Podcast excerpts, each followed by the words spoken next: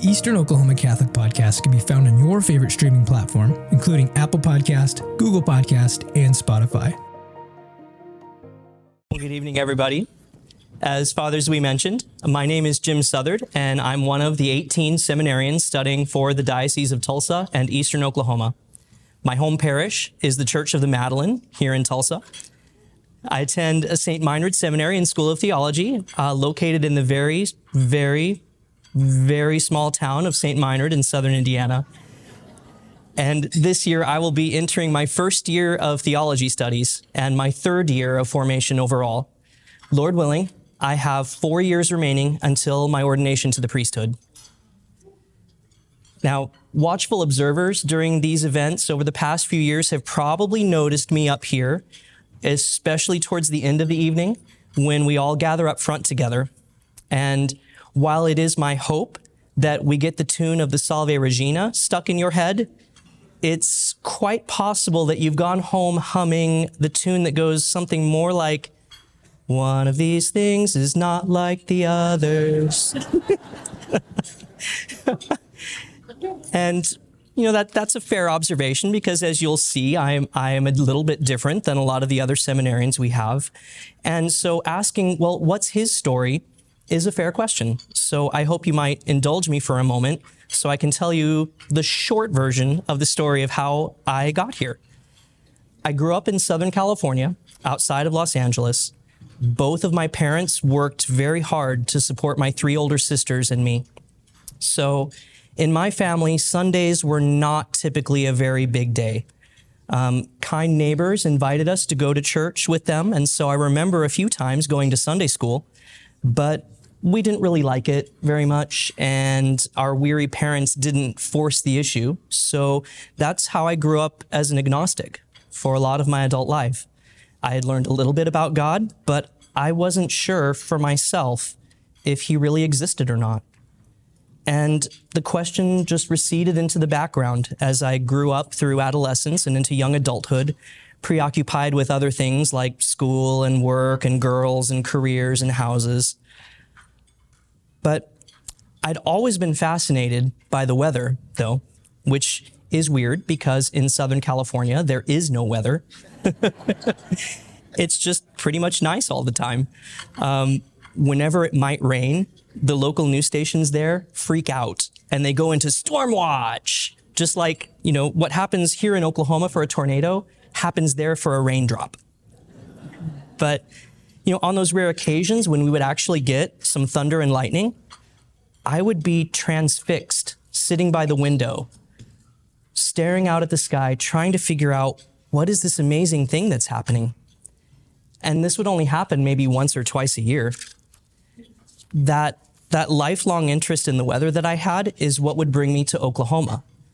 I like thunderstorms, and what place has more severe thunderstorms and tornadoes than Oklahoma? So, uh, so I went to school at the University of Oklahoma and graduated with a bachelor's degree in meteorology in 2005. Found a great job here in Tulsa not long after that, and I've been here pretty much ever since.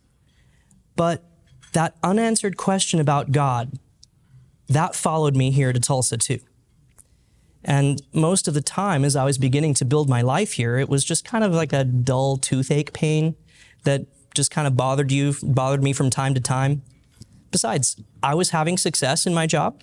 I was earning raises. I was earning bonuses, getting myself a nice house and a nice car. I was doing all the things that the world tells us we need to do in order to be happy. Yet, I wasn't happy. And in that unhappiness and dissatisfaction of mine, the question about God surged into the foreground. The best way I can describe what happened to me is to think about St. Paul on the road to Damascus. In the Acts of the Apostles, we read that Saul was struck by a flash of insight from the Lord so stupendous that he was left blinded and stunned.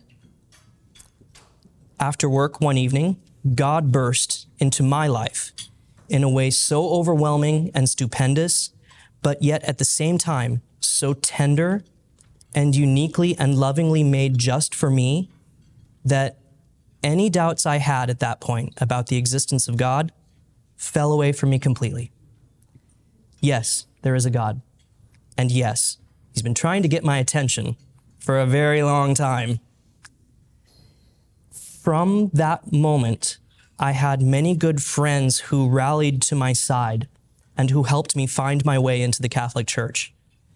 And I was baptized and confirmed April 19th, 2014, the Church of the Madeleine. Thanks.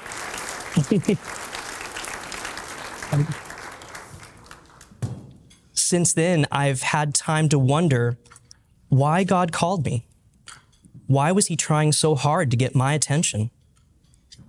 When I became aware a few years later of how much I loved serving my parish and the people there, I started thinking about maybe if my love of serving my friends aligned with ordained ministry, if maybe that's what that was God's idea for me. Because as an unmarried man, there are a lot of paths open to me in the church.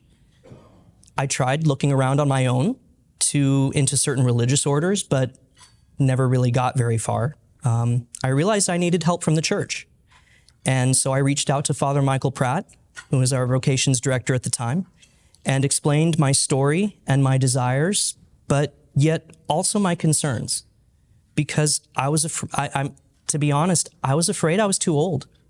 Um, you know, I'm that it was going to be too late for me. I'm I'm 47, by the way. Um, um, Father Pratt was was a wonderful listener. Um, he listened to me carefully. He helped set me straight. We talked together. We worked together. We prayed together, and now here I am, um, preparing to take a concrete step forward.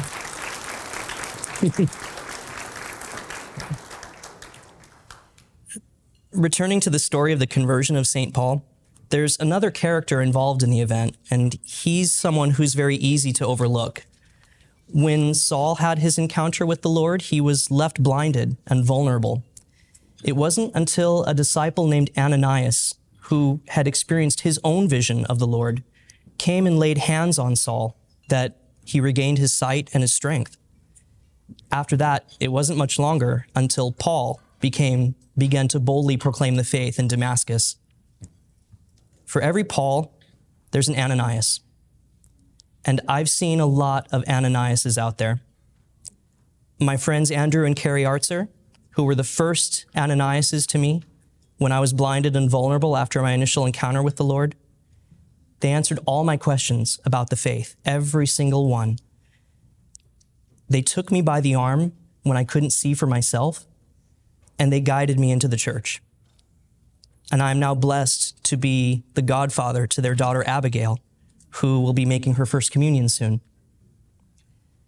There's my friend Bernadette Anderson from the Church of the Madeleine, who invited me to her family's home for dinner one night.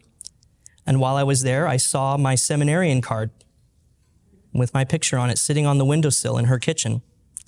And I told her, You need better decor. but she said she put that card there so that every time she or one of her kids was passing by through the kitchen, fixing something to eat or cleaning up together after dinner, they would remember to pray for me. There's my new friend, Jose Fox, from Misión Sagrado Corazón in Heavener, who slipped a few dollar bills into my hand after Mass one day just because he knew how much, how much I loved the Coca Cola from Mexico in the glass bottles with the real sugar. this man I'd only known for a few weeks shared with me from what he had. This year, I at the seminary, I received a mountain of cards in the mail for my birthday, many from people I haven't even met yet in person. How in the world am I deserving of any of this? And I know that Ananias is here tonight too. This room is filled with Ananiases. I've seen the tuition statements that the diocese receives from the seminaries. I'm sorry, I know I'm not supposed to have seen those. Um, but good formation for seminarians is not cheap. But even there, Ananias is there to help to meet that need. I thank you all profoundly, as deeply as I can, on behalf of myself and my 17 brother seminarians that for being Ananiases to us. How in the world am I deserving of this? Yet here am I. Three weeks from tonight, Lord willing, at a Mass in the very, very, very little town of St. Meinrad, with the entire seminary community present, I will be together with my classmates as the church receives us as candidates for holy orders. It will mark the first time I express publicly my desire to dedicate my life to the service of the church for the glory of God and the good of souls. It's the first official checkpoint on the journey toward being ordained a priest. It's only the first of those checkpoints, but already things feel more real to me. This year, when I get back to the seminary, I will be starting the intensive study of theology.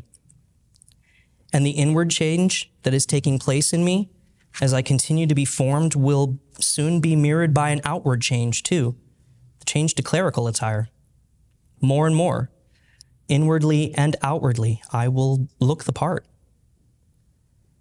I know that um, one of the themes of the end of summer retreat is what happens at the lake stays at the lake. Um,